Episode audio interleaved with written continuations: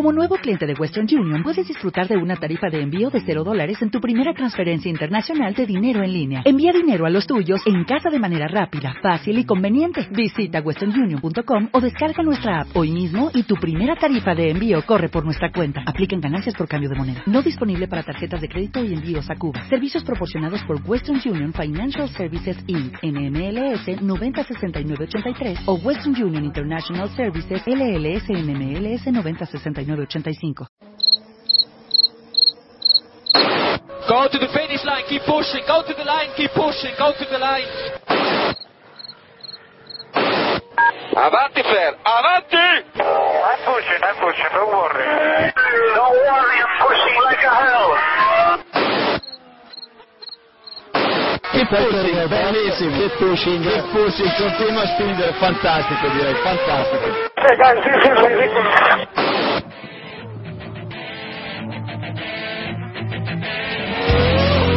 Comienza Keep Pushing, tu podcast de Fórmula 1.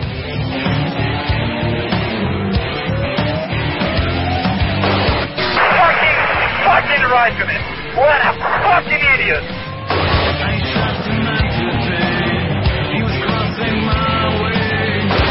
Do you know how this is? This is fantastic.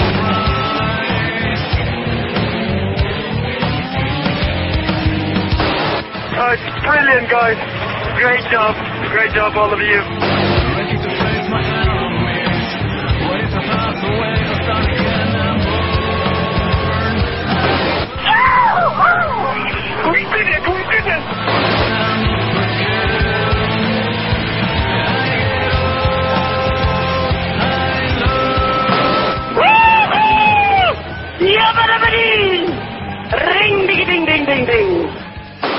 Bienvenidos, esto es Keep Pushing y estamos grabando el episodio número 53 que se re- corresponde, vamos a hacer el previo del Gran Premio de Gran Bretaña que se va a disputar este próximo fin de semana en el circuito de Silverstone. Hoy nos acompaña Eloy, como siempre encantados de que repita con nosotros, creo que es Eloy la sin cuarta. apellido. Eloy en aguas. Eh, Eloy, yo digo Eloy y ya la gente sabe de quién estoy hablando, que sí. Noches. A- ahorra- ahorraros lo que sé que es, que es un, que- un quebradero de cabeza. Quebradero de cabeza no es decirlo, luego escribirlo en el blog. Eso Para los franceses. Bueno, venga, eh, empezamos el capítulo saludando a Eloy. Buenas noches, Eloy. Buenas ya noches. te lo he dicho.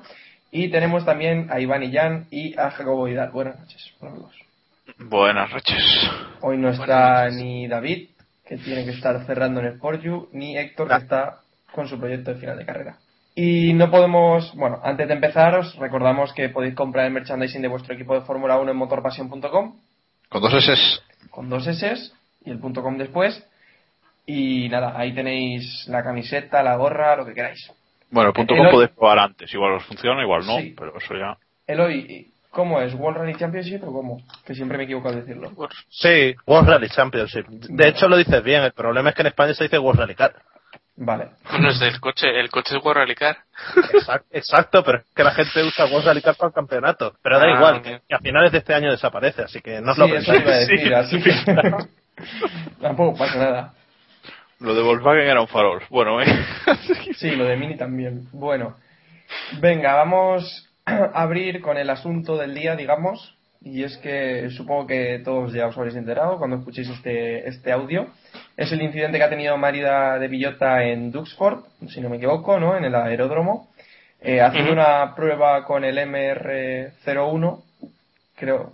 eh, Bueno, sí, el MR01. Sí, estás acertando, Samu, Sí, tú sí, sigue. sí, sí. Venga, sigo, sigo, que estoy fino.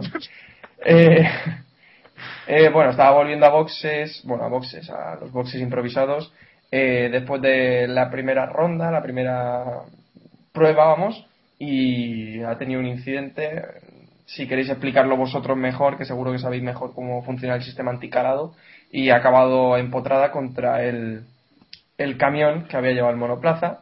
Sorprendentemente el camión tenía la, la rampa a media altura. Abierta. No se, no se entiende por qué. No sé por qué. Pero bueno, ha sido un incidente que nos ha mantenido en vilo toda la mañana. Porque no sabíamos, no había noticias y las noticias que llegaban de los medios británicos eran bastante malas, diciendo que tenía heridas casi mortales. Pero bueno, al final a media tarde ya se ha confirmado que estaba estable, así que nos hemos quedado más tranquilos. Porque por mucho que hayamos rajado de María de Villota, pues ante todo es una persona y ante todo somos personas nosotros también, ¿no? Nos importa que, que esté bien y, y vamos, que, que nos ha sobrecogido la noticia esta mañana, ¿no? Así en general, a los demás. Sí, o sea, yo la verdad es que por la mañana estaba bastante, lo, lo comentaba por, con Iván por la mañana que, que la situación era, era comprometida, ¿no? Estábamos todos un poco pues a la expectativa ahí con el nudo en el, en el estómago esperando a ver qué, qué, qué pasaba, porque además a cada hora que pasaba llegaban noticias peores, peores, pero bueno, como dices tú, por suerte por la, por la tarde ya ya todo la situación ha empezado como a mejorar parece no y, y bueno hasta ahora pues eh, hemos empezado bromeando un poco porque porque parece que que no es demasiado grave no seguramente le quedará alguna cicatriz pero bueno que no que no se teme por su vida en este momento Sí, eso es una buena noticia después de, de ver la foto y de haber leído todo lo que hemos leído esta mañana. Sin duda, ¿no, Eloy? Sí, bueno, es que en los primeros momentos la gente de lo, de lo que se acordaba es del accidente de Cúbica, con un montón de noticias que venían de, de distintas fuentes de distinta calidad, la gente no sabía eh, de quién fiarse y bueno, afo- afortunadamente no ha sido nada realmente grave como parecía en un primer momento. Es cierto que está, que está hospitalizada, pero, pero bueno, no se teme por su vida y, y está estable, como, como ha comentado, como ha comentado gente de su entorno. Sí. Y sí, me consta que Iván ha seguido más o menos a lo largo de la mañana todo lo que ha sucedido. Si te, si te parece, puedes hacer así una breve cronología de lo que ha sucedido a lo largo de la mañana.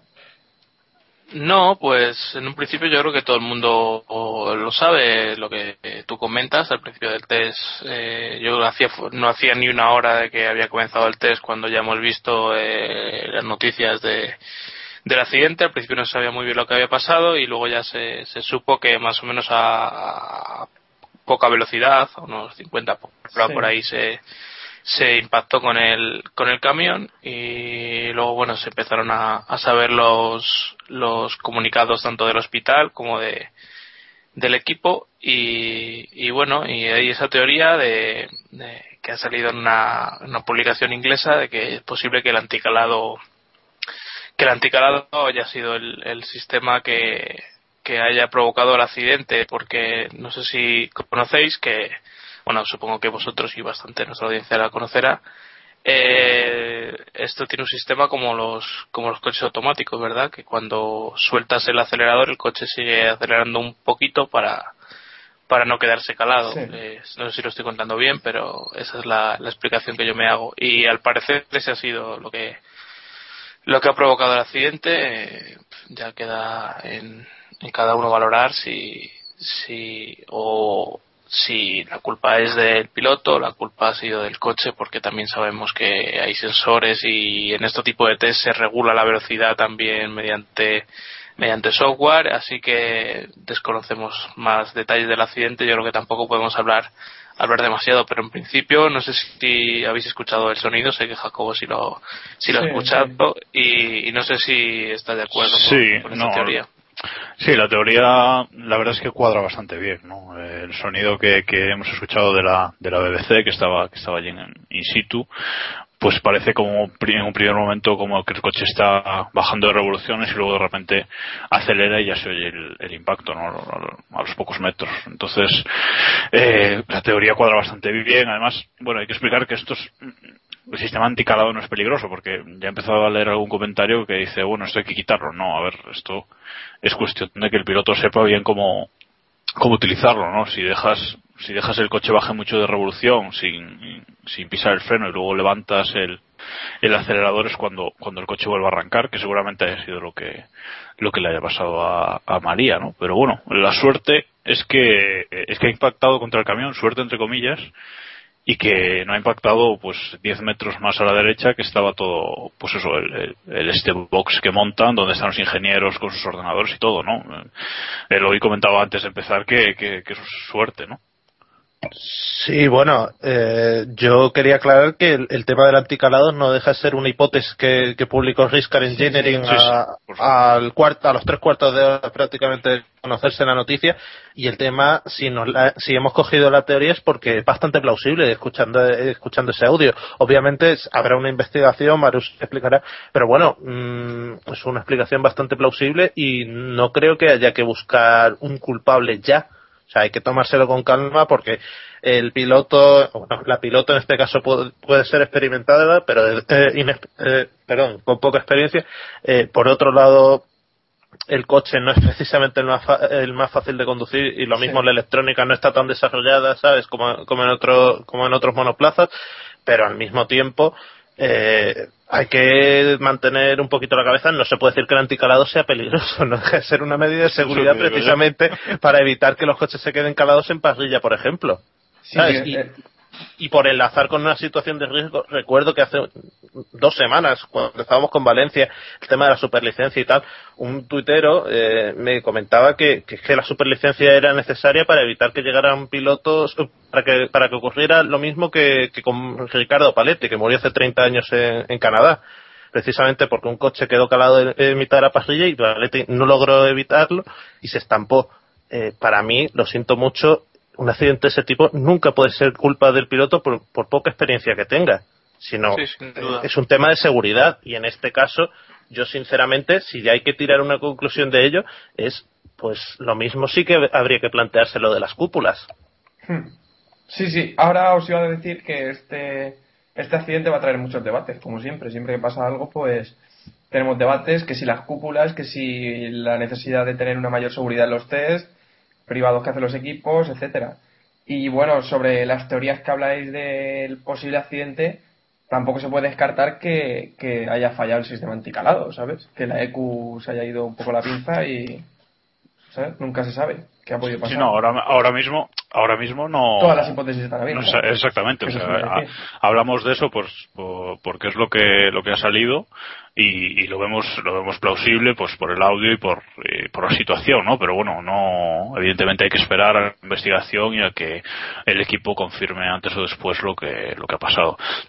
Lo que sí es que es que esto, como decís, va a hacer replantearse muchas cosas de estos de estos test, porque si ahora para pasar los test de, de pretemporada hay que tener el coche con los crash test y toda su seguridad, igual hay que plantearse que este tipo de, test el piloto también tenga algún tipo de acreditación, no ya una superlicencia, porque para conseguirla hace falta montarse en Fórmula 1, entonces no tendría sentido, pero sí algún tipo de, no sé, no sé si algún tipo de prueba en simulador o, algo así, ¿no? Eh, a ver qué a ver qué opinan mis compañeros, Iván. No, ha, hoy ha salido a colación el vídeo famoso de del em- emir este de Qatar o Ah, demás. Moja- Mohamed bin Sulayem, 14 veces campeón de, medio, de Oriente Medio de rally. Ahí tenéis, ahí tenéis la enciclopedia. que- que, Cogió el nacional de, de asfalto con un Fortier Ah, vale, vale. que en plena recta pues se estrelló con un Renault, no sé si era el R28 o el 29 y, y la verdad es que te das cuenta de, del riesgo que realmente tiene esto. O sea, ya no hablamos de María de Villota, que por supuesto está mucho más cualificada que, que ese hombre que ha sido múltiple veces campeón. Eh, aunque es lo que comentábamos, al final eh, no termina de, de controlarse eso y, y vemos, por ejemplo, en, las jornadas de Ferrari que, por ejemplo, hay millonarios que simplemente por el hecho de serlo eh, se suben al Ferrari y demás. Y existe un riesgo, claro, de que yo lo, he comentado esta mañana. A mí un, un elemento que pesa 500 kilos o 600 o los que lo que quieran rodar, porque claro, el peso mínimo es solo para los grandes premios, hay que tenerlo claro. Eh, si se puede poner a 100 por hora en dos segundos, eh, es evidente que es un arma que puede acabar con la vida de, de mucha gente. Sí, o sea, no, y ya no hablo, no hablo de lo que ha pasado hoy, sino ya en general. Así que no sé, yo creo que va a hacer, esto va a hacer reflexionar un poco sobre, sobre la libertad que hay para rodar con Fórmula 1 y demás. Y Eloy, ¿tú crees que se tienen que mejorar las medidas de seguridad en, los, en las pruebas que hacen los equipos? Es que tener una opinión así en caliente es complicado. Mm, por ejemplo, a mí me extraña mucho oír críticas sobre el, posicionamiento del camión. Que nadie se piense que el camión con el que se estrelló María de Villota esta mañana está en mitad de la pista.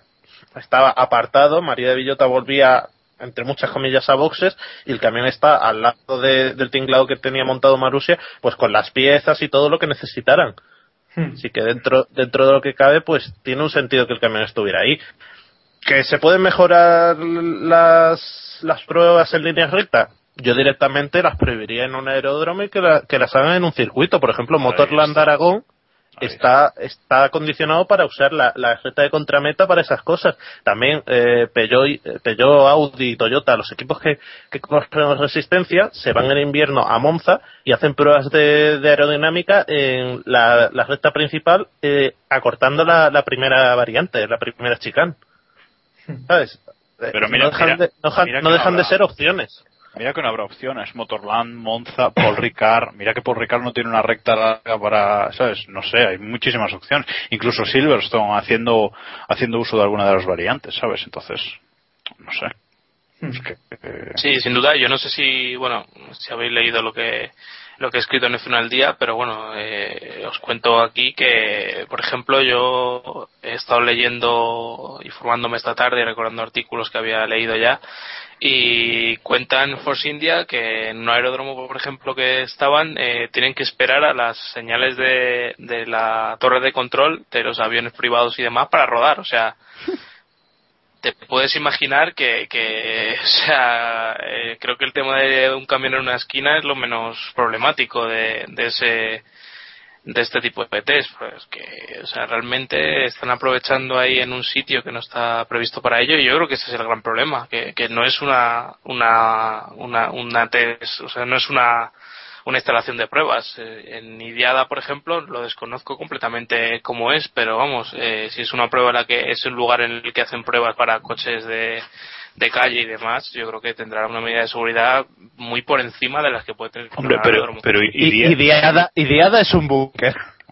Claro, pero, pero al fin y al cabo Idiada es un circuito, ¿no? Que, que Sí, sí. Entonces, pues siempre tendrá alguna medida más de... No creo que sea como el Jarama, ¿no? Se te estará un poco más acondicionado. Mm. Entonces, pues, no sé. Y luego, y luego está el tema ya de, de eso que hablábamos antes, de las cúpulas en los coches, etcétera, etcétera. Yo, eh, sinceramente, después de esto, creo que la FIA va a hacer el proceso. Lleva, lleva años ya con el, con el tema, probando cosas, hemos visto varias pruebas y tal. Y bueno, aprovechando el supuesto, y remarco del supuesto, cambio de reglamento aerodinámico que debería haber, pues, o el año que viene o en 2014, eh, yo creo que, que, que deberían que deberían acelerarlo y meterlo, por lo menos debatirlo más en serio con los equipos, porque creo que hasta ahora no, no ha habido un planteamiento real de esta, de esta medida. No sé, Lois, si tiene alguna información al respecto, pero a mí no me No. consta. No, no lo tengo. Lo, lo que he leído esta tarde, que ha salido y tal, es que todavía tienen que trabajar bastante en la visión. O sea, no, eh, tienen que procurar que la visión sea prácticamente igual a, los monoplazas descubiertos que hay actualmente, porque desde luego pasar de, de, de un monoplaza descubierto a un coupe eh, requiere una cierta, un cierto tiempo de adaptación. Lo que sí es cierto es que indudablemente es, es un coche mucho más seguro. Pues en Le Mans, por ejemplo, eh, a partir de 2014, eh, todos los todos los prototipos tendrán que ser cubiertos eh, por, por una simple cuestión de seguridad, eh, no solo por lo que le puede impactar a un piloto en la cabeza, sino porque eh, la célula de seguridad es mucho más resistente, como se ha podido comprobar en los accidentes que habéis visto seguramente en televisión en 2011 y 2012, por el de Davidson que ocurrió hace un par de semanas. Sí, sí, está claro. Sí, no, y a mí ya, ya no, no me cabe la duda esa de, bueno, y el piloto podrá salir rápido, bueno, lo que dices tú, en Le Mans van a ser todos cubiertos, están siendo todos cubiertos y, y la mejora de seguridad con respecto a lo otro valorando es, es, es muy grande, yo creo. Entonces, por eso digo que, que deben acelerar el proceso, pero es que la FIA sola, trabajando en eso, evidentemente no se va a llegar a una medida satisfactoria. Tienen que dejar a los equipos y por lo menos plantearlo de forma seria y que los equipos, pues no sé si plantee cada uno su propuesta o no sé, pero dejar a los verdaderos ingenieros que, pues que planteen cosas, ¿no? Porque así como estamos, o se ponen serios o esto nunca se va a implantar, ¿no? Y a, ver- y a ver, un, un- un tema, antes me he pasado defendiendo quizá a los pilotos, es cierto que en los últimos años, con el tema de pilotos en, en línea recta, se, se ha cruzado una línea bastante peligrosa. Yo recuerdo, por ejemplo, a Lotus, eh, ahora conocido como Caterham, que montaron a Neville Jeffrey, que, que apenas tenía 16 años. ¿Sabes? Y, y quizás ya es pasarse. Claro, entonces. Sí, sí. Pues mi conclusión es que Le Mans sigue siendo la cazuela de pruebas de la Fórmula 1. que va, van a acabar las cúpulas y los motores híbridos. Ya veremos, al tiempo. No, oye, y hablando, y hablando de María, antes de que cerremos el tema, Sí. ¿qué va a pasar con el, con el test para jóvenes pilotos y Gary Puff? Para rookies, por Dios, para rookies. Vale, vale. el test para, para rookies de, de Gran Bretaña, que van a estar tres equipos y supuestamente iba a estar María. Iván, ¿qué? ¿Qué va a pasar? Eh, yo de los tres equipos, eh, bueno, Marussia no sé qué va a hacer. Y Williams, yo no acabo de entender qué va a hacer en, en ese test. Si le va a dar la superlicencia a Susie Stoddard, Susie Wolf, perdón. Eh, pero si no me equivoco, y Eloy seguro que lo sabe, eh, Williams tiene comprometido un día de esos test al ganador de la Fórmula 2. Y a día de hoy, evidentemente, no hay ganador de Fórmula 2. Eh, sí, algo de eso hay, eh, pero bueno, la Fórmula 2 creo que reorganizó sus premios este año y no tengo ya claro si, si sigue vigente el acuerdo con, con Williams. Um, entonces sí, puede ser posible. Eh, no lo sé, pero es que tampoco les veo esa, esa necesidad de darle la superlicencia a, a, Wolf. O sea, yo creo que ellos tienen un camino claro hecho con botas y, y no creo que, vamos, que le quiten días de, de test a botas de- en lo que queda temporada. Así que no acabo de, no acabo de verlo claro. A lo mejor es un simple tema de cuestión de costes y, y que a ellos no les interesa ir a Abu Dhabi o publicidad o demás. No sé, no sé si, si estaré en lo cierto. De, de hecho, información de servicio y seguramente a la mayoría de vuestros oyentes no le importará, pero yo lo suelto de todas formas. Sí que le Eh, la, la, la Fórmula 2 aún adeuda bastantes premios de la temporada pasada. Eh, creo que el segundo y tercer clasificado tenían que rodar con un GP2 en, en un test. Eh, Ramón Piñeiro acabó tercero y a día de hoy Ah, es aún no se ha montado en un GP2. Sí, es verdad. Sí, no, Sí. está claro que, que lo de lo de Williams de, de este test no va por ahí. Yo creo que que o lo hacen para no sé, es que darle más rodaje a botas tampoco lo veo, rodando como está rodando los los viernes, tampoco lo veo necesario. Lo No, único- el único sentido que tiene es que quieren hacer un desarrollo que Claro. digan, bueno, ponemos a botas y continuamos desarrollando el coche. Sí, no sé, también también hay que pensar que aquí en aquí en Gran Bretaña va a ser el, noveno Gran Premio y aquí empieza ya el tema de los de los acuerdos de bueno de, de los contratos de rendimiento, ¿no? De las cláusulas de rendimiento de los contratos. Entonces, no sé, lo mismo lo mismo Williams sabe algo que nosotros no sabemos o o no sé, o seguramente HRT también sepa algo que no sabemos, ¿no? A, a ver, algo que tengo claro yo es que, que si Botas paga aparte por el, el rookie test, desde luego a Williams le viene mejor cobrar ahora que en noviembre. No, eso está claro.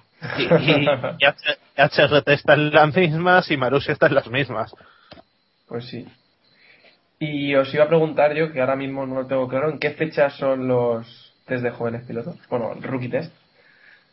Se supone que la semana que viene o la semana después de Abu Dhabi. Aunque eh, Ferrari, si no recuerdo mal, se había rumoreado que podía ir a otra fecha. Es que si es la semana que viene... Lo cual ya me parece el cachondeo. A ver, en principio, en principio creo que estos de Silverstone son martes y miércoles de, de la semana que viene.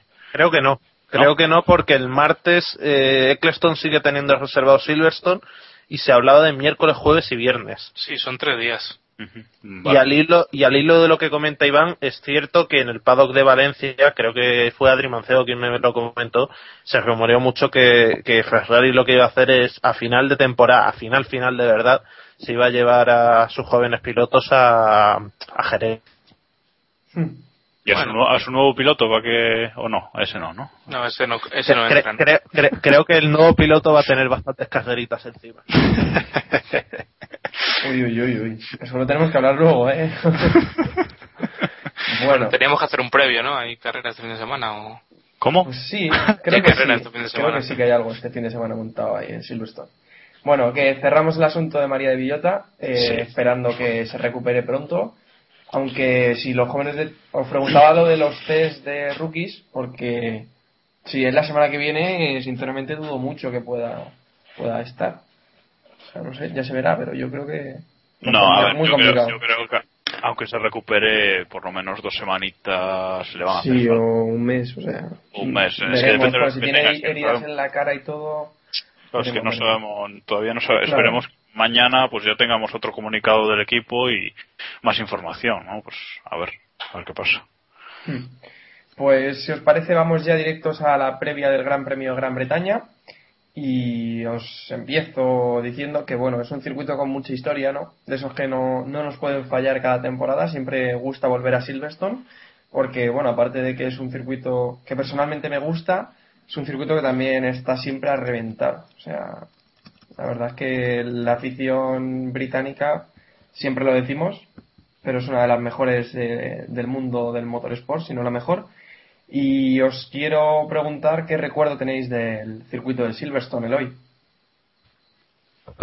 Eh, uf.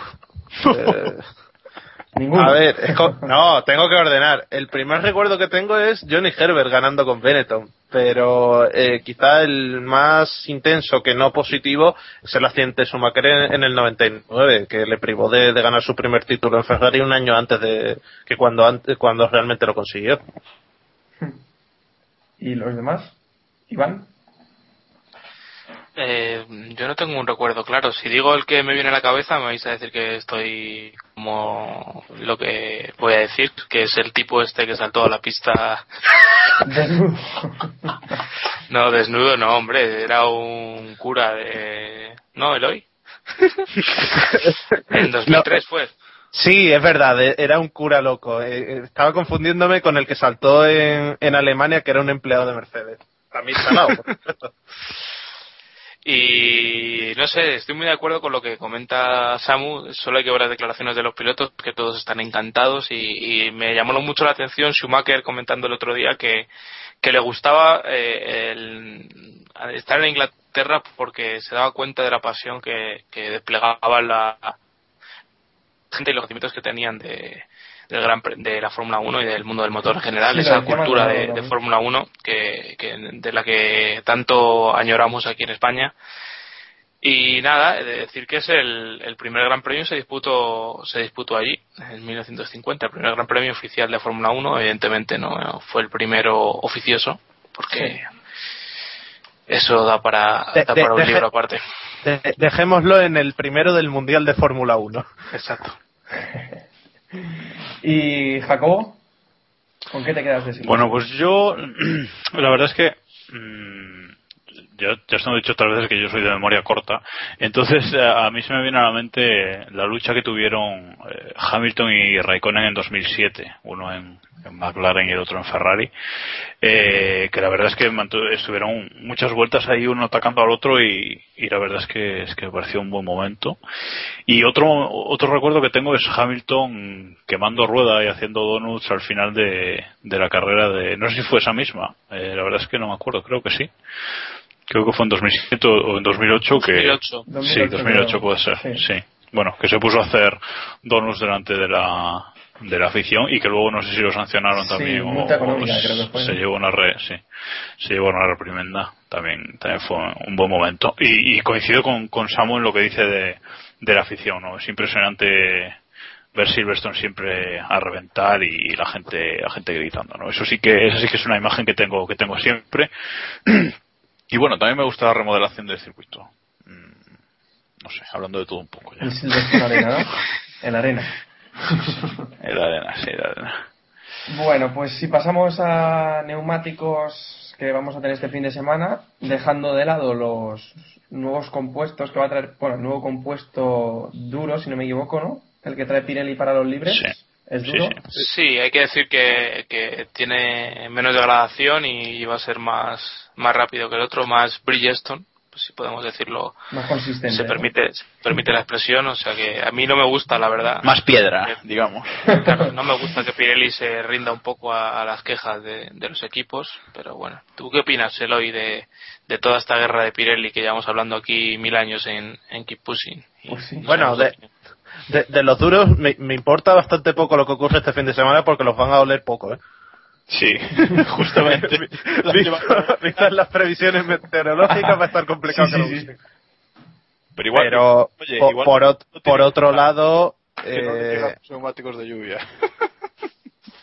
po- por, otro lado, eh, parecen estúpidas las quejas que hay sobre Pirelli porque en este caso Pirelli le, les está dando la vida a los equipos. O sea, sí, eh, les tortura en cada gran premio, pero el espectáculo que está, que está aportando Pirelli a la Fórmula 1 es de un valor incalculable. O sea, lo que pierde cada uno por un resultado que les ha salido mal, por lo caótico de las gomas, lo ganan por, por el espectáculo global que, es- que en el que se está convirtiendo cada carrera de Fórmula 1. Y al final terminan ganando los mejores, ¿verdad? Eh, esto es lo de siempre. Miremos la clasificación y suelen estar los mismos tres entre los cinco primeros, siempre. Menos Baton. Ouch. Es que la temporada de Baton, madre mía. No, no, no comáis la polla. perdón. No, era- no era el culo. Ahora ya no lo marcan como explícito, por favor. Yo, yo, yo, le- yo leí cu- cuatro estrellitas. Cuatro asteriscos son tic, no A, Sí. ¿no? Es que eso cuando lo pones en el traductor de Google no te lo traduce, entonces alguno se perdió. Y hasta aquí la crítica. Pero bueno, luego Baton salió a negar esas declaraciones. Ya, pero Ya, pero el tío se esperó a que todos los periodistas españoles acreditados le Le rajaran, creo que está diciéndolo hoy. Déjalo, déjalo, que que, ahora si, que no es divertido. ¿Ves? Ahora, ahora ha vuelto el hoy. Bueno, Bueno, los, los periodistas españoles están rajando mucho en los días de hoy. no, pero, pero lo, lo mejor es que no. Bueno, yo no sé, he visto en pocos sitios que se haya retirado la, la noticia después de las palabras de Baton, pero bueno, eso es otra, Es otra que batalla. vende mucho, ¿sabes? En Sí. Google. Sí, sí, sí, sí. Bueno, dale, dale. Ah, vale, pensaba que ibas a añadir algo más. No, no, nada, mejor me callo. Vale, vale. Bueno, pues eso, que blandos y duros este fin de semana, aunque como, como comentaba Eloy, lo van a leer poquito, porque aunque no tengamos a Héctor, vamos a hacer la meteo de Héctor. Hay que hacerle una cuña, ¿eh? A la meteo de Héctor, una entrada así. La meteo de Héctor. Sí, algo así, algo así. Pues básicamente, como diría Héctor, va a llover. Y hasta aquí la meteo de Héctor. Eh, No, pero va, a pero va a llover hoy, mañana, pasado, el viernes, el sábado y el domingo, o sea, brutal. y el lunes y el Me martes encanta. también. Me encanta, eso ya da un poco más igual. Si estaba lloviendo hoy en Duxford, o sea que, mira, Sí, sí, o sea, clima muy británico, para que engañarnos, para recibir a la Fórmula 1. Bueno, otra de información de servicio F1 es el DRS, que no he encontrado esta temporada, pero he leído que se repite lo del año pasado, si no me equivoco. O Sí. no se ha confirmado. Sí, sí, confirma. Vale. Pues detección antes de la curva 3, activación después de la 4, o sea, la recta que, la primera recta que hay antes de llegar a la curva de derechas. Eh, sencillo. Después de las enlazadas, la primera recta. Ahí está el DRS. Y recordar que este fin de Personal, semana. personal, no, antes de pasar de Vale, DRS, vale, personal- sí, sí. personalmente, este es uno de los circuitos en los que no usaría el DRS y menos en ese sitio, porque me parece que, que va a tener un efecto muy mínimo. Mm, Uy, uy, uy, uy, uy, yo no estoy de Yo acuerdo, ¿eh? estoy al contrario. Creo que con el con el rebufo en esa recta ya tiene de sobra. Sí, con lo larga que es. Ya, pero bueno, para mí el DRS es necesario en Silverstone, eh, primero porque siempre ha sido un circuito muy aerodinámico y luego porque la remodelación arena es muy tilque, ¿eh? Total, por eso, por eso lo digo, que no me gusta. Y otro apunte sobre el DRS es que no es donde ha dicho Samu. ¿No? Eh, Era de prever. es al final del primer sector, antes de entrar en Brooklands, que es las últimas, lo que eran las últimas curvas del circuito pasado, eh, después de la zona nueva, para hacernos a la idea. No, Bueno. mm, Sí, sí, que yo sepa, yo he leído lo otro, pero bueno, no, no me hagas mucho caso, ¿eh? yo sin que sirva de precedente estoy con Samu, pero Bueno, Eh, bueno, es que si, si quieres te digo dónde lo he leído, F1 al día. No, pues en un al día no está puesto eso. Sí, sí, pues el mapa que tenéis del año pasado es el, el que yo he explicado. Vale, pues lo que tú digas. vale. Ay, Dios. Bueno, que no sabemos dónde está la zona del DRS y punto. Que sí, que, joder. Pe- bueno, pe- pero ¿por qué tenéis tanto debate si estamos en lo mismo que en los neumáticos? Si llueve no hay DRS, punto. Es verdad. No, no, es- es- es- o, o sí, Eloy, o sí. Que el año pasado recuerdo algún algún gran premio de, bueno, ya no llueve lo suficiente, vamos a habilitar el DRS, ¿sabes? O sea que bueno. está la carrera aburrida. Está la carrera aburrida, sí, sí. Iván, estoy viendo el enlace que me has pasado y es lo mismo que, te, que estoy diciendo yo. Que no. Bueno, bueno, pues no, no lo sé. Sí, hombre, que sí, es antes de la, eh, la detección. Es antes de las 5. tres, y la activación antes de las 5. Pero Vale, que el eso. circuito eh, empieza en otro lado, no donde empezaba toda Vale, la vale, vida. vale, vale, sí. Pues entonces fallo mío que me... Sí, sí, Iván, tienes razón. Vale, dímelo. sí, Iván, tienes razón. No, pero el DRS, pero el DRS es en la zona nueva, que será... Que Sí, sí, que me, que me he colado yo porque pensaba que sí, sí, sí, que pensaba que iniciábamos de donde siempre, vale. nada. Bueno, eh, No, entrar en alguna web y lo buscáis. Eso. No de nada. No, no, que, que sí, que es donde hemos dicho, en las curvas que hemos dicho, pero no en la zona en la que yo especificaba. Pero no, no, tiene, no tiene esos números las curvas. Ya está. Ala, Vale, venga. vale, pues, Pues, ah, es más estúpido que nunca. Y bueno, recordar que este fin de semana Kobayashi tiene 5 posiciones de penalización y Bernier 10. Y Bernier tiene No, también bien. 25.000 No. euros menos en su bolsillo que le toca pagar. ¿no? Eh, Be- Bernie, Bernie va a empezar desde Norris Ring detrás de Carlitos Sainz. ¿no? Ay, bueno, lo de Bernier ya lo comentamos la semana Es pasada. el, va a ser el nuevo Williamson, ¿tú crees? Mm, me, me cuesta creerlo. Yo creo que Red Bull les va a dar un margen más que nada porque no tienen a nadie detrás. Han, te- han tenido que buscar ahí. Sobre todo en esta parrilla, ¿no? No van a tener nadie detrás. Bueno, esto, para, para el que no siga mucho las categorías inferiores, eh, Red Bull se ha cargado al que estaba más alto en el Red Bull Junior Team, Lewis Williamson, que lo habían incluido este mismo año, y han metido a Antonio Félix da Costa así por la cara un poquito en- a mitad de temporada en, en la World Series. Ahí está. Cambio de cromos. No, ha, ha sido buscar, rebuscar un poquito ahí para meter presión a Sainz o lo que sea, o hasta que llegue, no sé. Sí, pe- pero bueno, si queréis una confidencia, eh, quedaos, estados más atentos a Robin Frings, que es colíder junto a Samber en las World Series y va a probar con Red Bull en, en el circuito de Moscú como premio por ser líder a media temporada. Eso ya me tiene más sentido. Eso. Y bueno, la segunda dosis de información de servicio F1 que hacemos en este previo es los horarios, que espero que no sean un caos como el de RS y os enteréis más o menos a qué hora son los libres y tal. Atento, porque con el horario británico se va a liar, verás. No, no, no, no, no, no, no, Eh, que- ¿En Canarias qué hora? no, no, no, no, no me rayéis, o sea, eh, libres 1 a las 11 de la mañana el viernes y los libres 2 a las 3 de la tarde. Será las 11 allí, ¿no? No, no, no, no, no, no, no, rayéis. A la una. Los libres 3 a las 11 de la mañana del sábado y la clasificación a las 2 el sábado también y la carrera el domingo a las 2. A las Hora- tres. Ya, y la- Hora y menos en. Canarias. Hora menos La en previa. La previa, bueno, si la queréis ver. Eh, Jacobo, no le líes, que es a la una de allí. Sí, sí, es a la una de allí. Por si hay algún británico que nos escucha. Que nada, que, que, que pasamos a hacer la porra de este gran premio. Eloy, dime los tres primeros y el undécimo.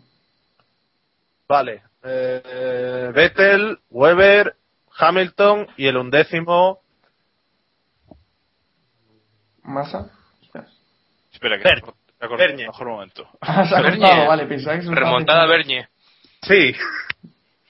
Pensaba que se lo estaba pensando, pero se ha cortado. Es más, es más, cae el diluvio padre, Bernie está en podio y Rosso la vuelve a cagar. Pone neumático de seco. Justo. Pon el duro experimental. Uy, perdón. El duro, el duro experimental es Marco, ¿no? Hostia.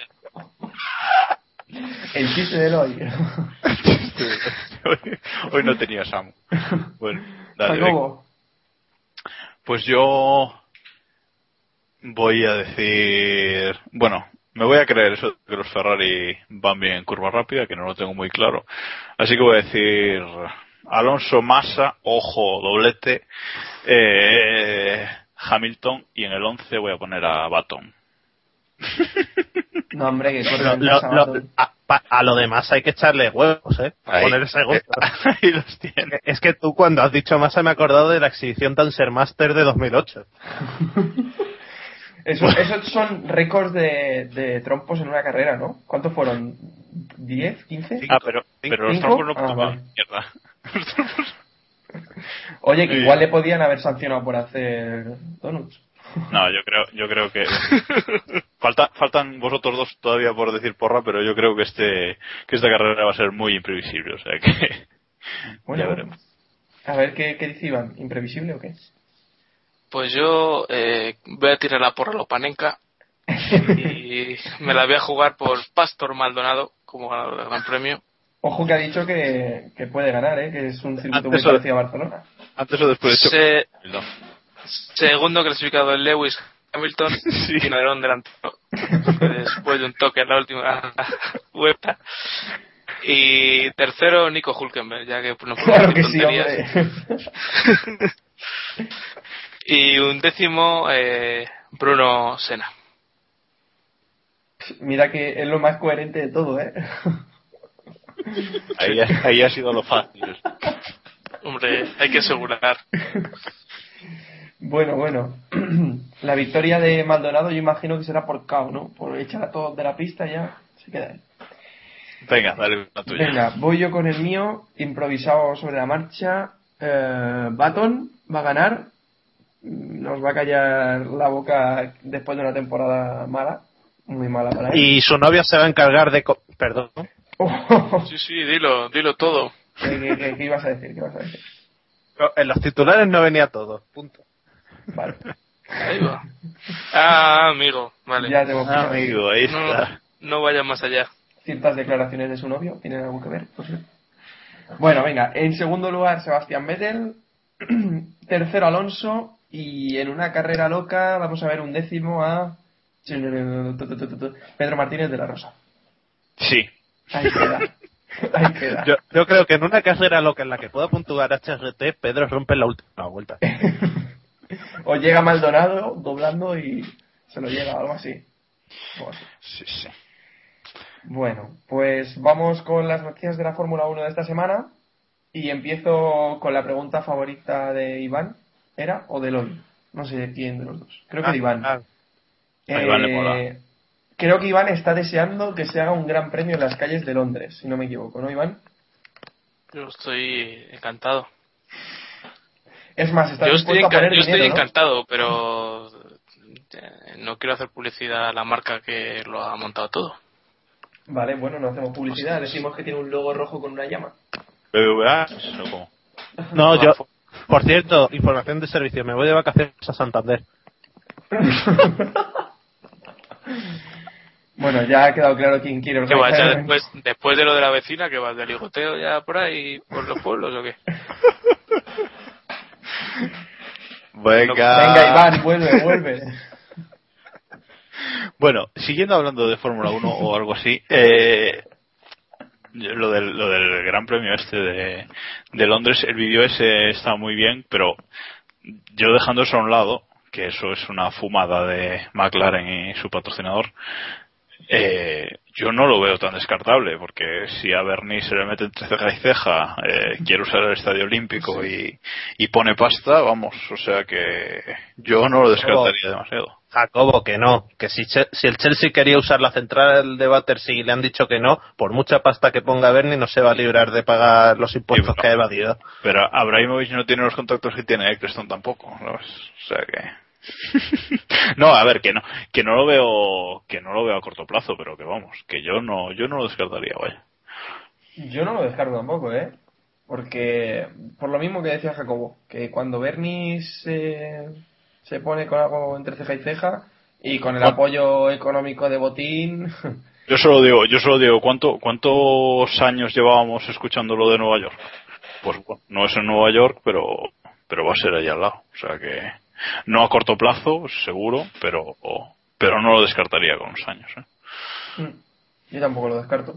Y, Yo- Yo pienso que, que lo de los urbanos en grandes ciudades eh, está muy complicado. Singapur, porque es Singapur y, y no es una dictadura, pero lleva el mismo gobierno desde hace 50 años, porque es como una ciudad y votan todos lo mismo. Pero eh, en una capital, gran capital europea no veo Fórmula 1, ya sea Londres, ya sea París, es muy complicado, ¿sabes? Eh, aunque solo sea por un tema de tráfico y de oposición posible en una gran ciudad europea, Fórmula 1 en pleno centro. Hombre, Bueno, pero, pero ya lo intentaron en Roma, ¿sabes? Te quiero Sí. decir, mm, no sé. ¿Y, Bueno, y- lo y de dónde, y era- no y dónde está el urbano de Roma? Ya, ya, pero bueno, pero te quiero decir, no tiene, no tiene por qué ser en el centro, no tiene por qué ser el plano ese que, que ha puesto McLaren. Es lo que te quiero decir, puede ser en, en Londres usando el estadio olímpico y yéndose hacia el otro lado, ¿sabes? Ya, pero Jaco- Jacobo, tú piensas rapidito y en los últimos cinco años hemos tenido un posible urbano en Moscú, un urbano en Praga pasando por un estadio, curiosamente, como el de Londres que publicó Autosport en su portada y del que nada hemos vuelto a saber, el urbano de Roma y hemos, en París también se planificaron hasta cinco circuitos urbanos y uno permanente y ahora Londres. Sí, sí, sí. y el de estoy- Valencia, oh. Sí, estoy de acuerdo de que es prácticamente, prácticamente imposible, pero bueno, que, que si tengo que decir ahora sí o no seguro, yo, yo no lo descarto, vaya, pero, pero sí estoy de acuerdo contigo que es, que es muy complicado y que en los, y que en los últimos años, pues, eh, se ha visto claro que en Europa, eh, la cuestión no es hacer nuevos circuitos, sino, sino irse de Europa, o sea que tampoco, Oye, que Eccleston si le pagan igual aquí, que le da igual, ¿eh? Irse, así lo tiene cerca de casa. pero no le da igual, no, no le da igual. Bueno, este hombre es como se levante, así que tampoco... Pero bueno, que Botín está dispuesto ya a poner mucho dinero, ¿eh? O sea que tampoco... Pero igual, igual a Vodafone le sobra dinero para hacer A lo mejor lo, a lo mejor lo hacen en la boda de, en la boda, en la sede del Santander aquí en Boadilla. Gran premio, a este paso. Nunca se sabe. Nunca se sabe. Sí, por, por instalaciones no será, eso está claro. Hombre.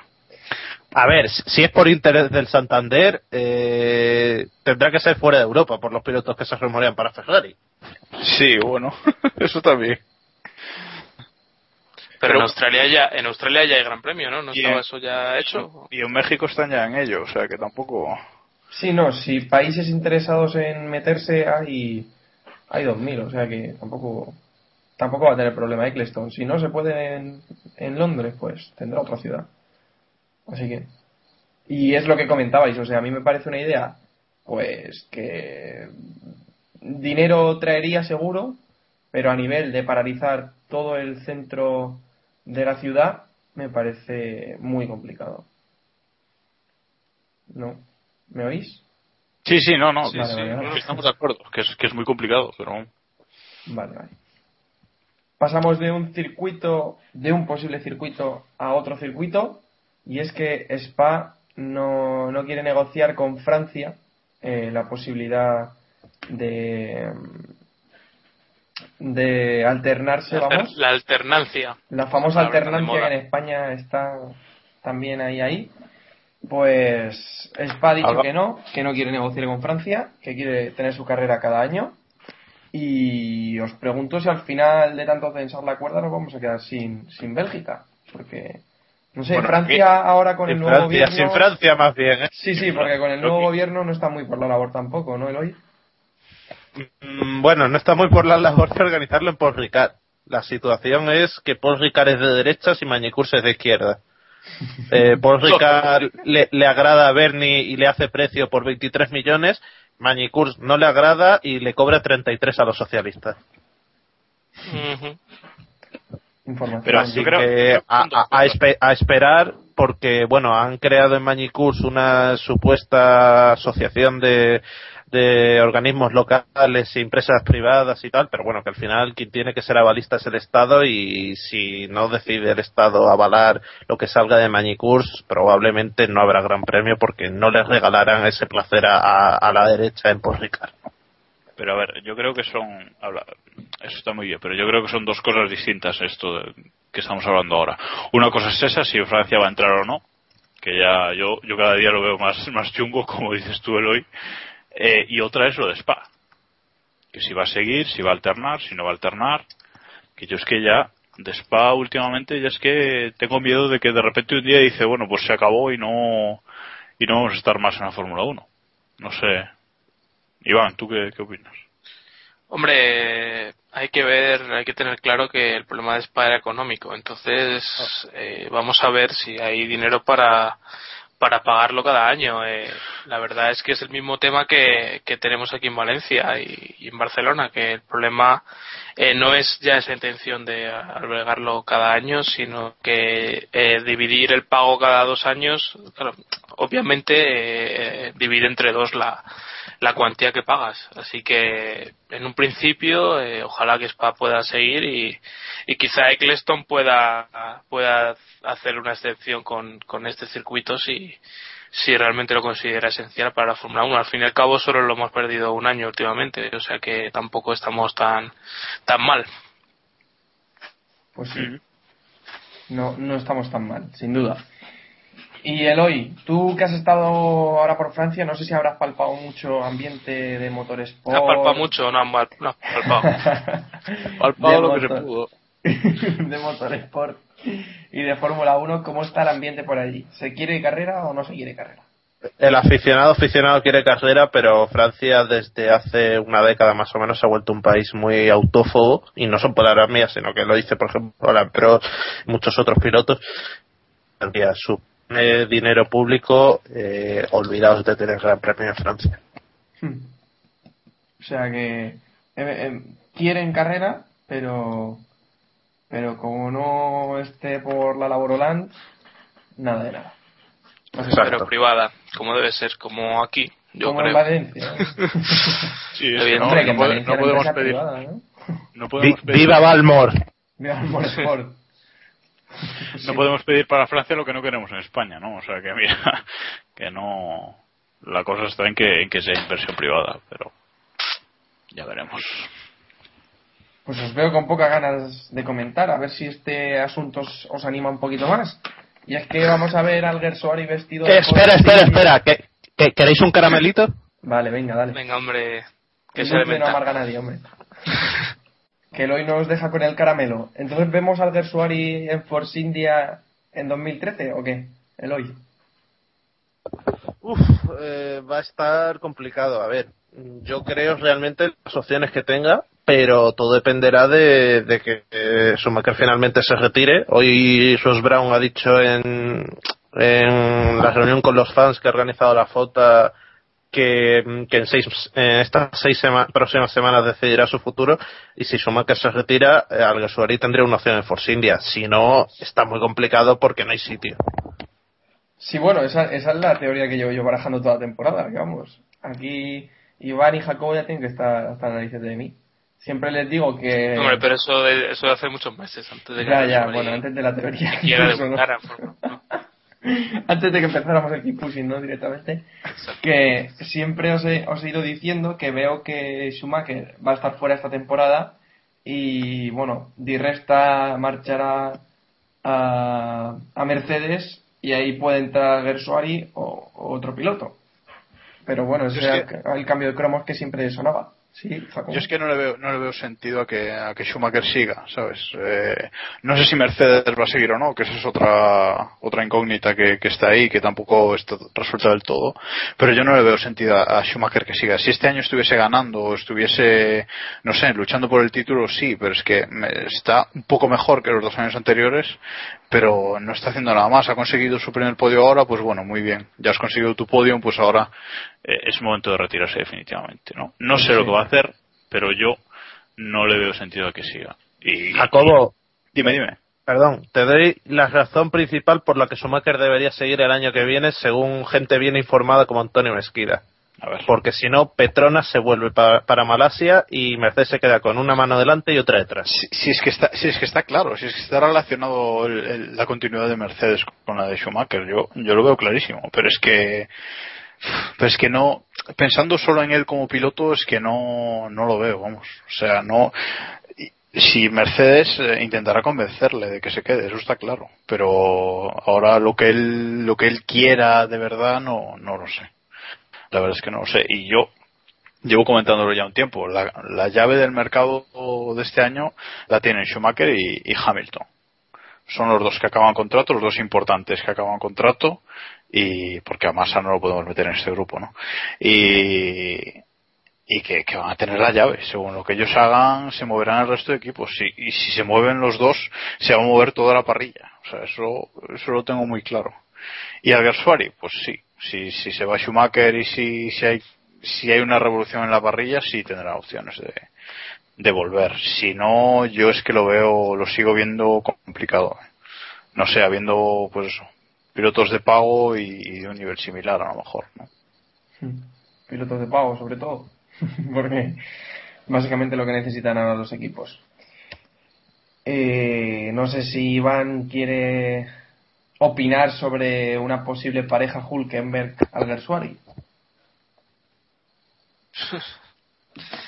Mm, es que realmente no, no si- acabo y- de ver, ¿os no imagináis- acabo de ver la realidad. Porque Co- co- confiamos en nuestros chicos, ¿no? En Alguersuari dice. No, no, Por supuesto.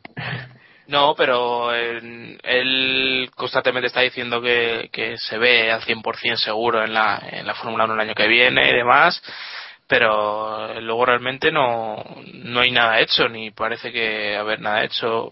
Y la verdad es que es muy fácil decir que estas conversaciones con un equipo, o sea, realmente que son conversaciones, eh, un unas negociaciones reales sobre un sueldo, unas condiciones, un demás, o, o unas conversaciones de hola, ¿qué tal? ¿Qué haces el año que viene? ¿Sabes? Es que es muy fácil hablar y, y yo, por la experiencia y por lo que pasó el año pasado, eh, pondría en cuarentena todo lo que sale sobre Jaime Gersuari, que recordemos, eh, dos meses antes de que le echaran ya había renovado para, para el año siguiente. O sea Do- que, dos, me- dos meses, di- cuatro días. bueno, es 6, un decir. de diciembre de 2012. Alguersuari seguirá en Toros Rosso. Pues eso. Pero es que Iván se ha acostumbrado ya a mis semanas de dos días. Entonces, ya, ahí está, ahí está. por eso dice dos meses, cuatro días. Espera, yo, ¿puedo, puedo introducir una pregunta de debate? Sí, sí. Sí, claro, hombre. ¿Quién se ha buscado por la vida, Buemi o Alguersuari? Buah, Buemi, Hombre. Buemi de largo, vamos. O sea, el tío, el tío sigue metido en la estructura, sigue compitiendo, aunque no en la, aunque no en la Fórmula 1, y seguirá cobrando su. compitiendo bien, hizo una buena, bien. una buena carrera alemán. Que Sí, sí, sí. Pues sí, pues a ver, Buemi, ahora- Buemi al menos está con, está pilotando a nivel profesional. Alguersuari está Hombre, probando neumáticos. Está, está rodando con Pirelli, pero no sé si eso termina de, de ser demasiado útil para su futuro. O sea, evidentemente es mejor que estar en casa eh, y también tenemos la, la prueba de que Pedro volvió después de Pirelli, pero realmente afectó en algo estar con Pirelli a que iba a decir Hispania o HRT estuviera interesado en De La Rosa pues yo particularmente creo que no, porque no, no me cabe duda de que, vamos, lo sé a ciencia cierta, de que Hispania estaba interesado en Pedro los dos años anteriores y si Pedro no fue es porque no, no le interesaba el proyecto, porque se creía con opciones para, para estar en otro lado, así que no creo que eso realmente le hiciera a- hacer un cambio enorme. Tam- En Hayfield y Grassi y compañía han estado ahí y no, y no les ha servido para nada. Pues sí. A ver, a, a, Gro- a Grosjean sí le sirvió, pero Grosjean lo que hizo fue aprovechar la experiencia como probador de Pirelli para, para arrasar en GP2. Y ahora Eso para sí, saber gestionar mejor que nadie los neumáticos también. Que bueno, por esa parte yo creo que a Alguersuari no le puede venir mal. Mira tú por dónde, que es el único que está probando los neumáticos de la temporada que viene. No, ma- mal no le va a venir, pero va a, va a ser decisivo. Eso es lo que estamos hablando, porque. Hombre, es que- pues si ti- tienen a Alguersuari y a otro piloto que aportan más o menos el mismo dinero y Alguersuari pues te ha probado los neumáticos y sabe cómo, cómo pueden Eh, funcionar, pues yo creo que... Ay, pero es que ya hemos citado el elemento clave en esta parrilla. Hombre, el Eh, dinero. ¿Quién puede aportar dinero? Está claro. Claro, es que Jaime no tiene prácticamente nada de apoyo y, y es Bueno, lo que tiene haber los estado, otros libros, pero vamos, tampoco. es lo que Joder. tiene haber estado metido en en, el, en los pechos de Red Bull durante todo este todo este tiempo que realmente acabas estando solo Ojo, Iván, que estar en los pechos de Red Bull no sup- Es estar en los pechos de Helmut Marco. Quizás. Irte, irte de vacaciones eh, con todo pagado, ¿eh? Y buffet libre. Bueno, pero entiéndeme, o sea, eh, te hace no tener que estar metido en esa guerra de pelear por patrocinadores que, que tienen todos, incluso los pilotos que, que no son pilotos de pago y, y- y demás, que al final todos acaban buscando porque eh, al fin y al cabo eh, cualquier ayuda, por pequeña que sea, va a facilitar tener un asiento. Vale, Iván? No, no, hablado- simplemente qui- quiero dejar claro a, a los oyentes No, que sí, es evidente. es que se ha, se ha ma- se ha vendido mucho que Red Bull le ha amamantado desde que era jovencito. Eh, en Red Bull, la mayoría de pilotos, quizá con la excepción de Vettel, eh, lo que hace Red Bull es proporcionarles la llegada a equipos potentísimos de lo mejorcito de cada categoría, pero hay que apartar un cierto porcentaje de cada temporada, que nadie se piense que es eh, a- a todo pagado. Hmm. Que, que aquí hemos hablado con pilotos que se arrepentían en su día de no haber tomado la decisión de entrar al Red Bull. Y todos sabéis de quién estoy hablando. ¿no? Y, y otros que han pasado por Red Bull y se arrepienten. Hombre, que sí que está claro, Eloy, pero Red Bull te da una seguridad de llegar hasta ciertos niveles que, que ya sabéis de quién estoy hablando, de Albert Costa. No, pero yo, yo, yo me quedo, yo me quedo con, con las palabras de, de Juncadella. O sea, eh, Red Bull te lo da todo si, si, si tú lo das, si tú le das todo. Claro, decir, no, claro. no es, no es que tú lo des todo, sino que tú, lo, también. que tú lo ganes todo. Te exige mucho. Y en cambio otras marcas, pues Mercedes, por ejemplo, es al contrario. Él te apoya con todo, lo que pasa es que, pues no te paga, no te paga tanto como te paga Red Bull, no te paga todas todas las cosas, ¿no? Entonces, tienes tú que decidir el, el camino a tomar. Yo, yo no creo que Red Bull sea la panacea para ningún piloto, ¿eh? Sinceramente, No, hombre, pero- sinceramente lo pienso, pero vamos. Y, a- y, y ojo, y ojo que ya rajaremos de Red Bull como, como las cosas no le vayan a Carlos Sainz Jr. como, como todos esperamos, ¿no? Ya, ya se oirá, ya se oirá la, ya se oír la prensa española. Pues nos queda un tema más por tratar antes de ir cerrando. Y es que eh, Klos vuelve este fin de semana a los libres, ¿no? Según confirmó él.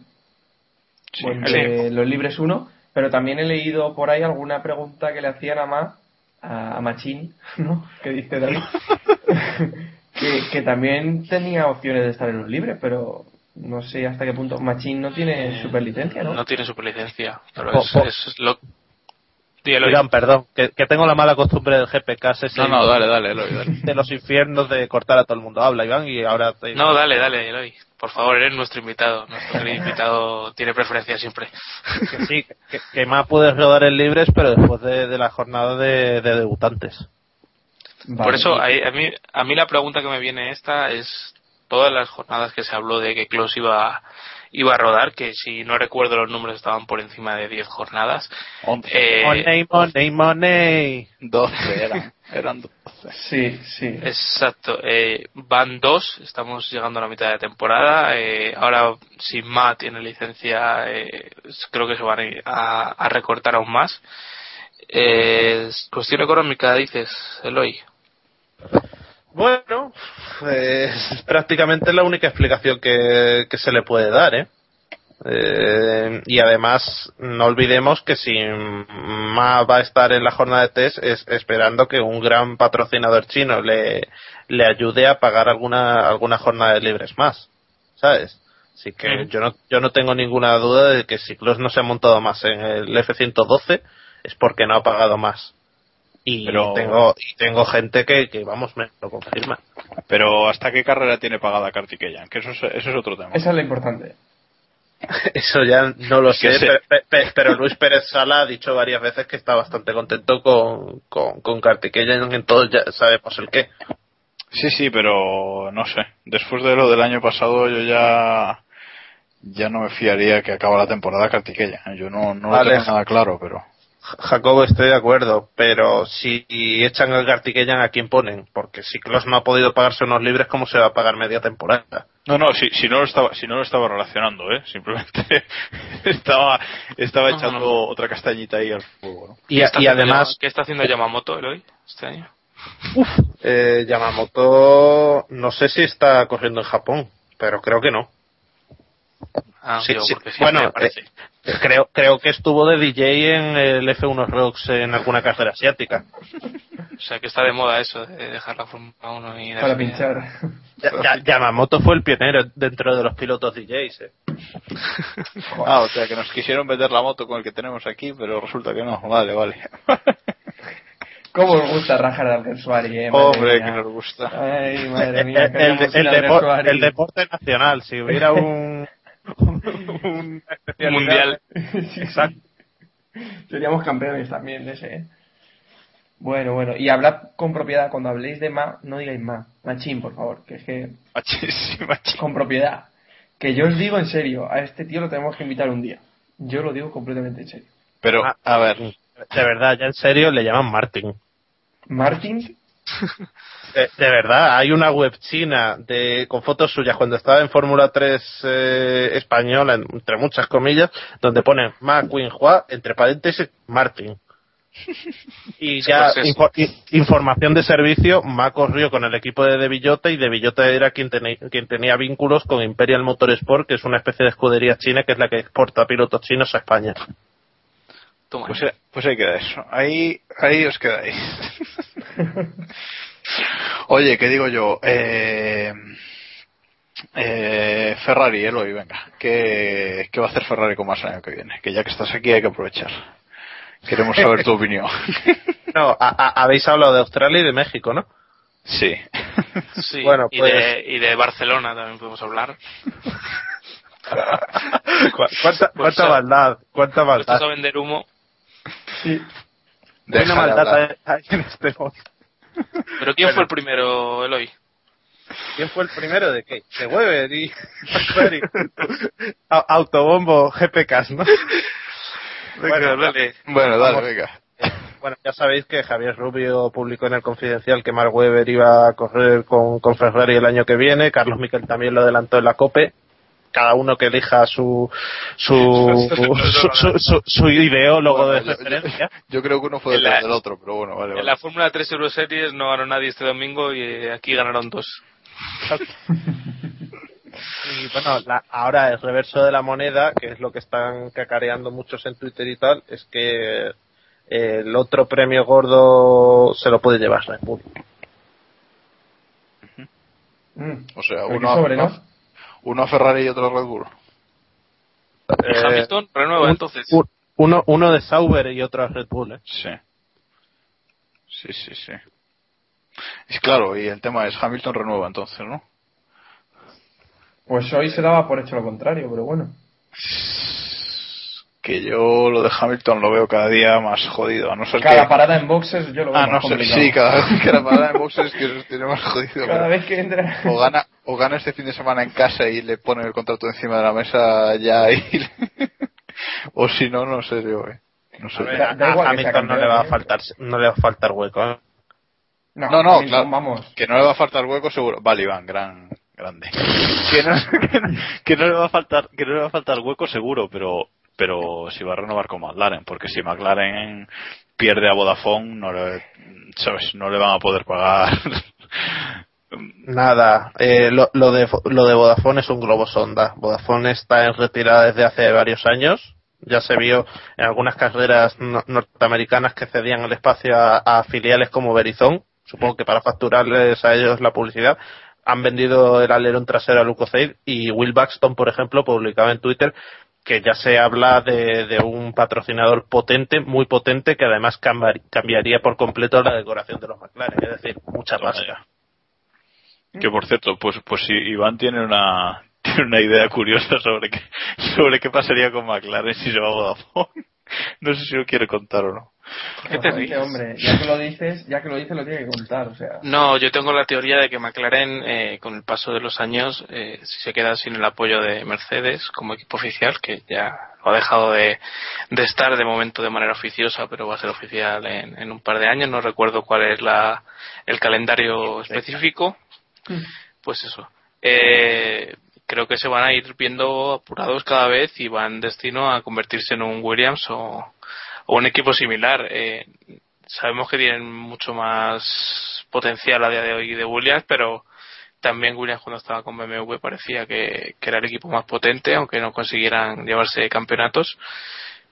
Y, en fin, yo es lo que acabo viendo. Eh, si empiezan a irse patrocinadores y demás, eh, es muy fácil en esta Fórmula 1 caer y es más fácil, o sea, es más fácil llegar que mantenerse. Y yo creo que McLaren, como no encuentre una vía de para solucionar su futuro, eh, este mismo, este en este mismo sentido de, de asociarse con un constructor y demás, eh, no acabo de ver ver su futuro claro. Pero bueno, no Yo- sé si a lo mejor es una tontería mía.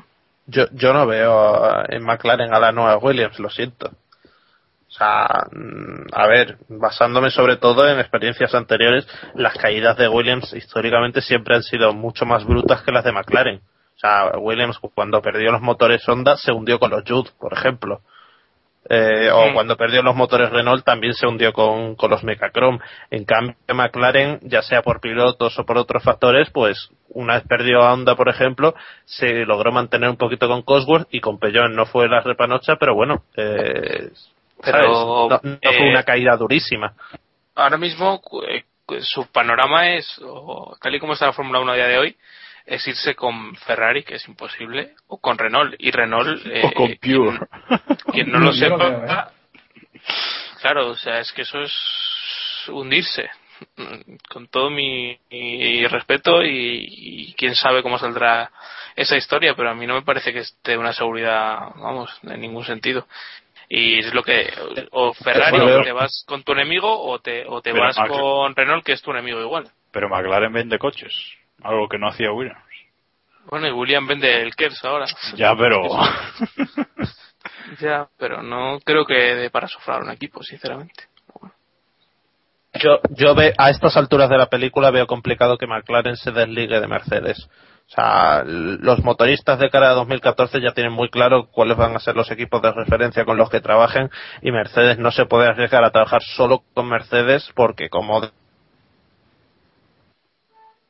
y se murió. a, a ver, a ver a ver con qué equipo trabajan, ¿sabes?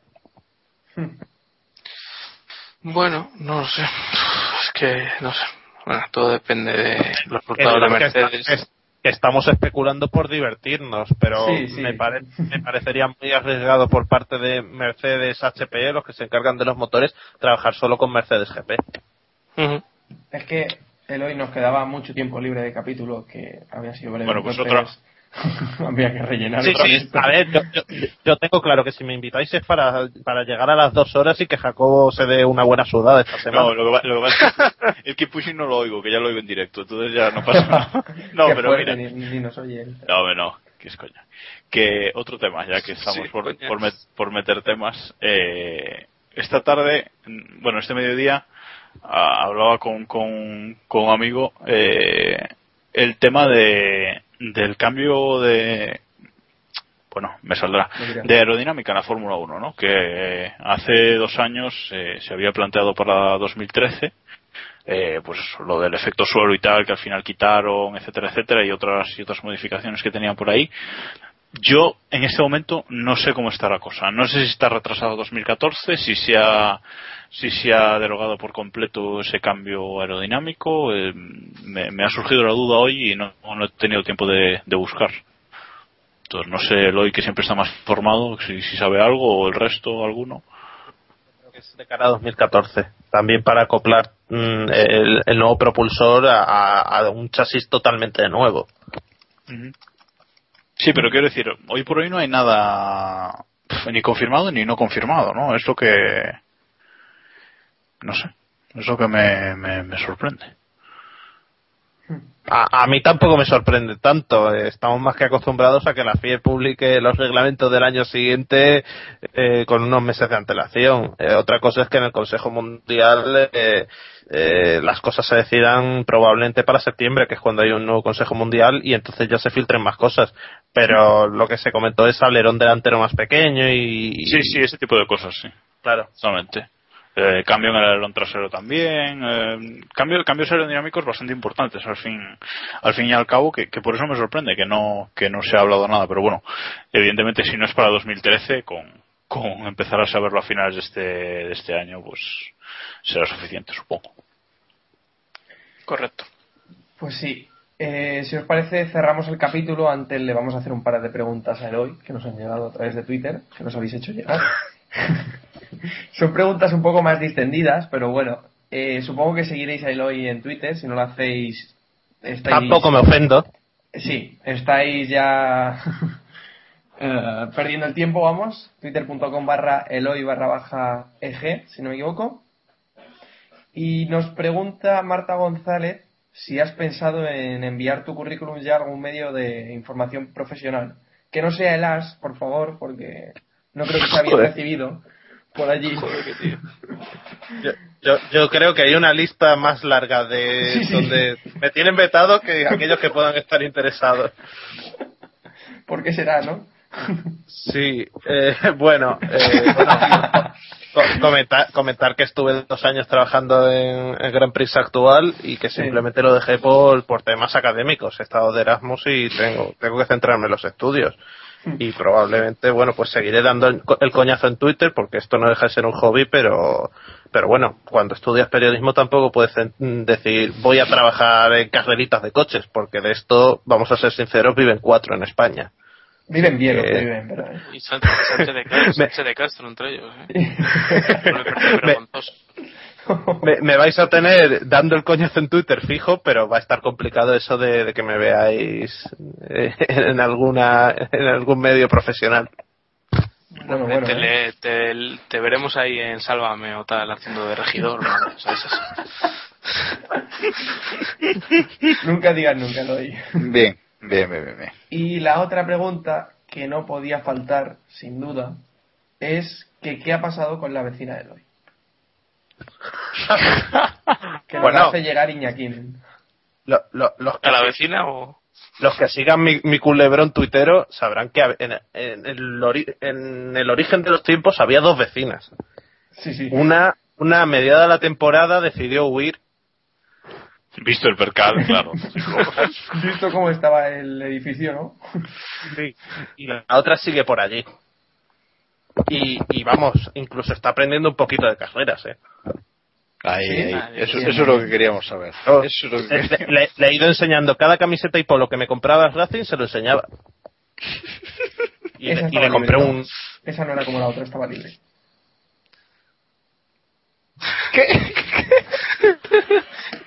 Él me ha entendido, seguro. En fin, en fin. Hasta aquí- Nadie te ha entendido, Samu. Hasta aquí la crónica rosa de hoy. Bueno, no hay más preguntas. Lucas Tiguals no.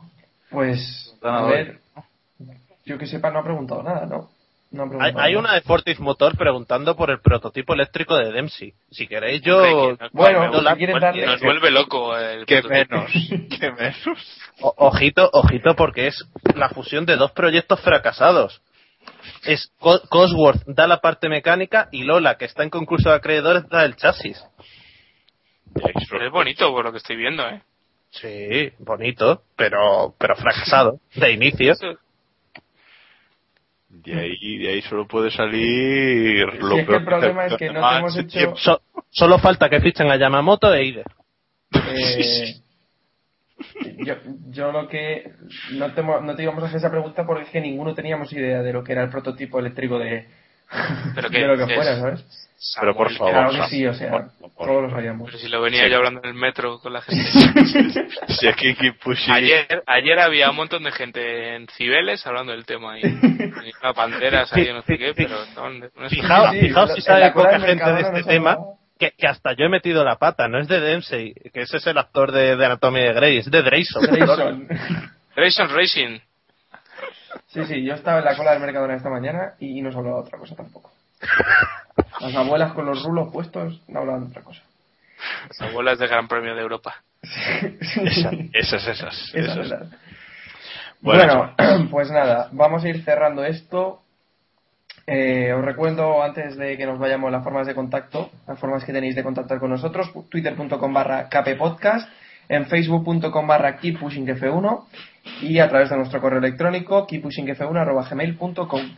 Nos podéis escuchar en iVoox, en iTunes y también en nuestro blog que es keeppushing.wordpress.com. Y nada, ahora mismo la verdad es que estamos esperando que eh, salga otro comunicado de Marusia según han dicho, iba a salir sobre las 11 de la noche. Todavía no ha salido nada. Di, di- di- di la fuente, Voldemort. Sí, sí, la fuente es Voldemort. Ahora tiene que salir la, la entrada esta de, de, eh, de Star Wars.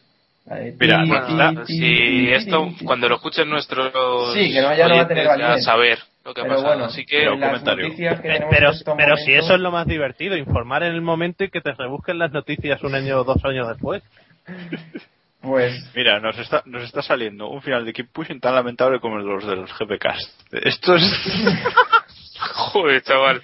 Joder. Haciendo dando, dando caña. Bueno, y deciros que podéis, ya lo sabéis, pero yo os lo digo, que podéis escuchar a Eloy en GPcast cuando grabáis Eloy los lunes por la noche, ¿no?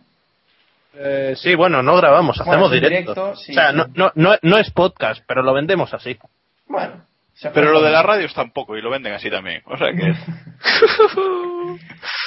Bueno, Toma, ¿alguno eh, más?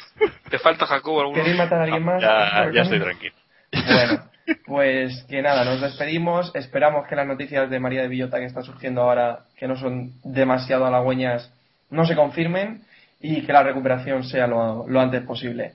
Y nada, muchas gracias por escucharnos y recordad, keep pushing al máximo. Adiós. Adiós.